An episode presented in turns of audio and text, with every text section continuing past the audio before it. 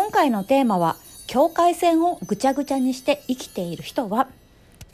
自分を守るためにやってることがよく分かんなくなってしまうっていうことです。だから境界線、自他の境界線がちょっとぐちゃぐちゃに、まあ、されちゃった生まれた環境とかさ、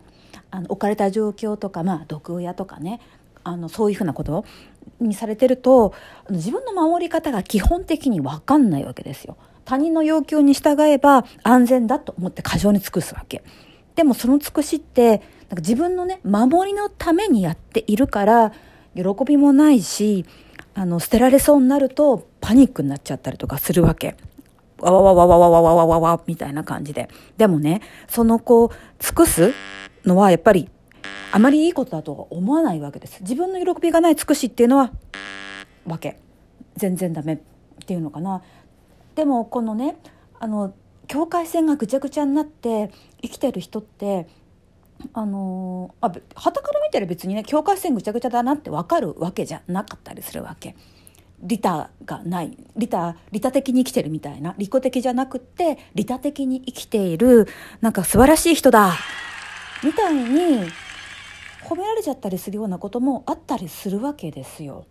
だからなんだろうな、まあ、具体的な人で語っていくと、そうだね、あの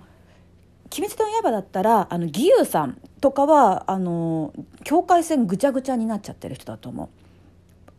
あとまあかなおちゃんもぐちゃぐちゃかなと思うんだけど、それぞれの境界線ぐちゃぐちゃ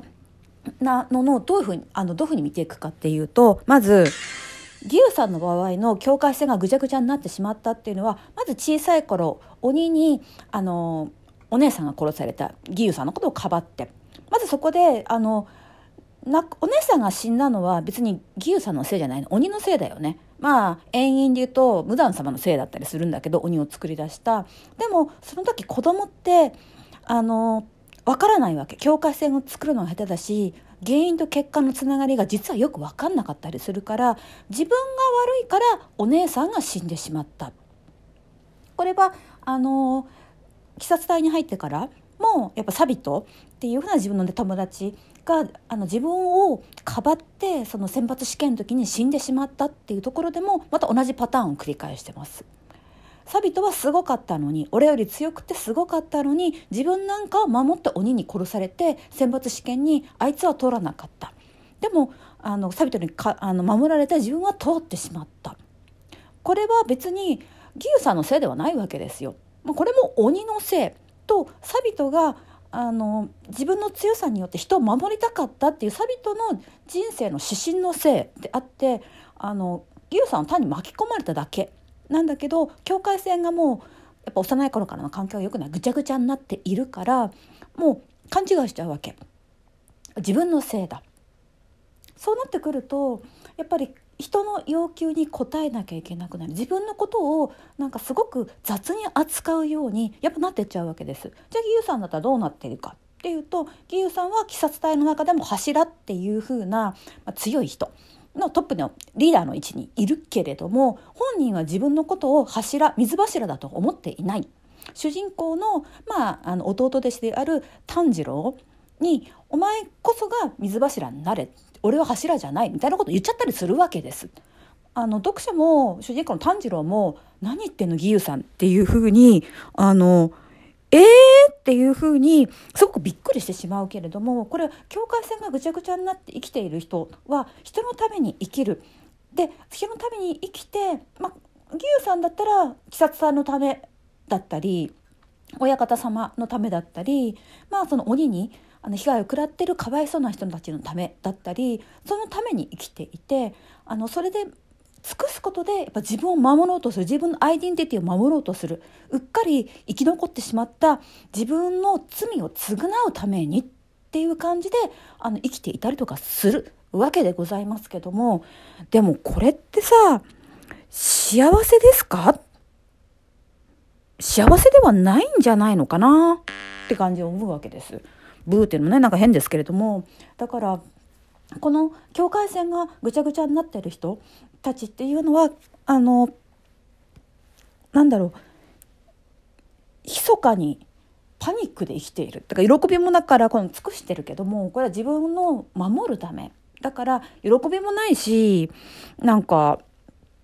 その自分が尽くしているとか目標のために自分がそれに達成できなくなるとパニックになってしまうんだけれども、パニックって別にね、あわわわわわわってなるのばっかりが別にパニックではありません。パニックにはいろんな出方があったりするわけですよ。まあ、固まってしまう、フリーズしてしまう、あれ自分がその尽くしてやってることを受け入れてもらえないってなるとフリーズしちゃう。かなおちゃんはフリーズしてしまうタイプですね。命令以外のことができない。だからコインをピョンって投げてあの占うのみたいなところになってるのはやっぱそのフリーズが入ってるし、ではそのパニックがになるとどうなるかって言って否認も入ってきます。そんなことは自分には起こり得ない。自分はそうではない。まあギグさんはそのタイプなのかな。だってパニックが怒りに変わるタイプの人もいます。あのなんでこんなに尽くして頑張って目標のために来て、なんでお前を受け入れないんだみたいな感じでバチバチブチブチ切れていく人がいたりするんですけど、パニックの出方は人それぞれです。あわあわなる人もいるけども、まあ、大人になるとそれってもうレアケースであって、よくあるのはあのフリーズする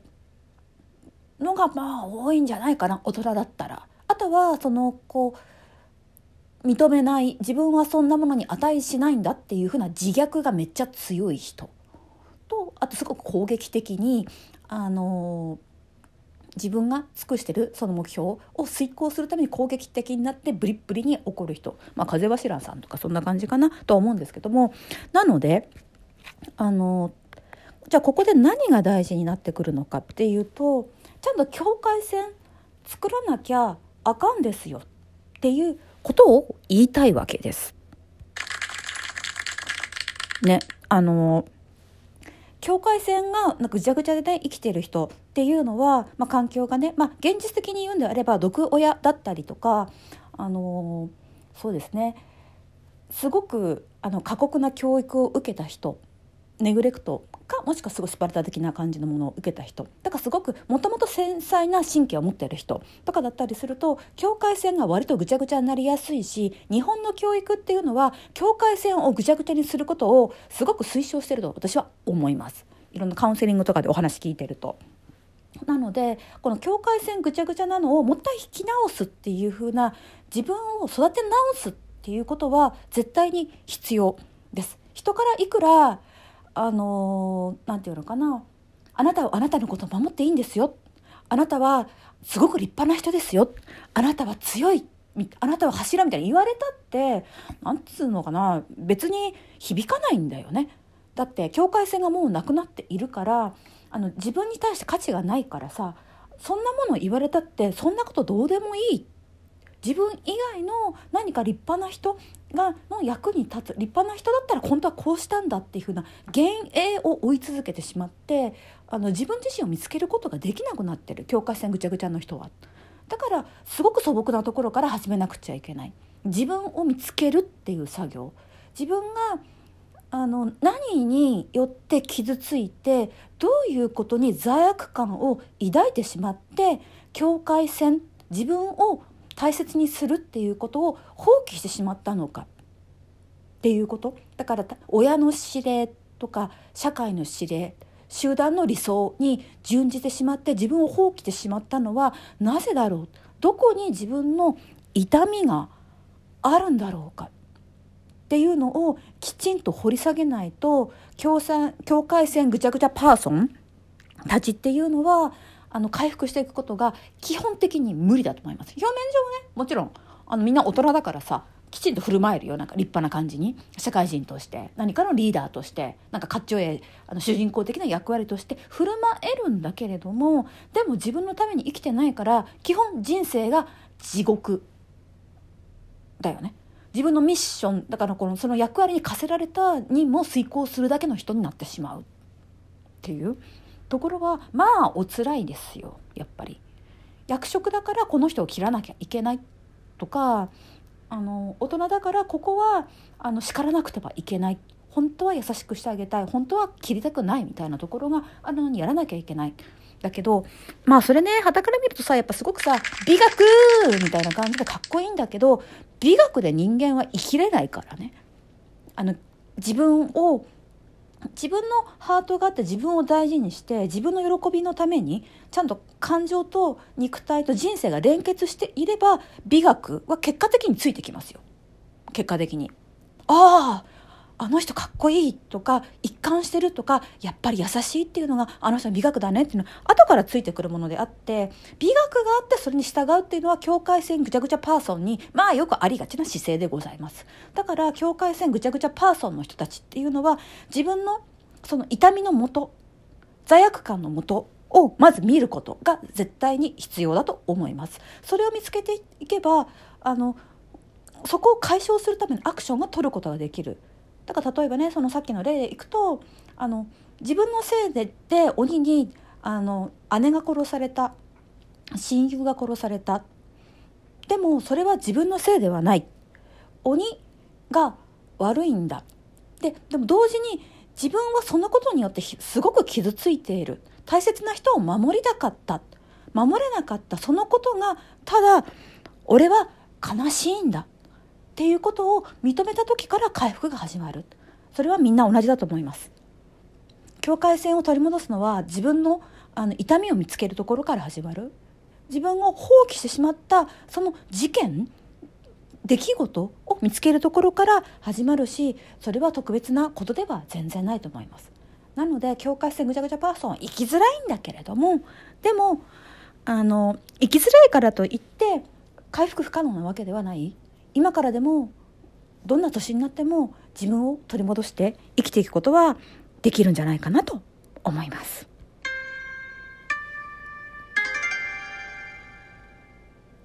いいねやフォローしてくれると大変嬉しいです。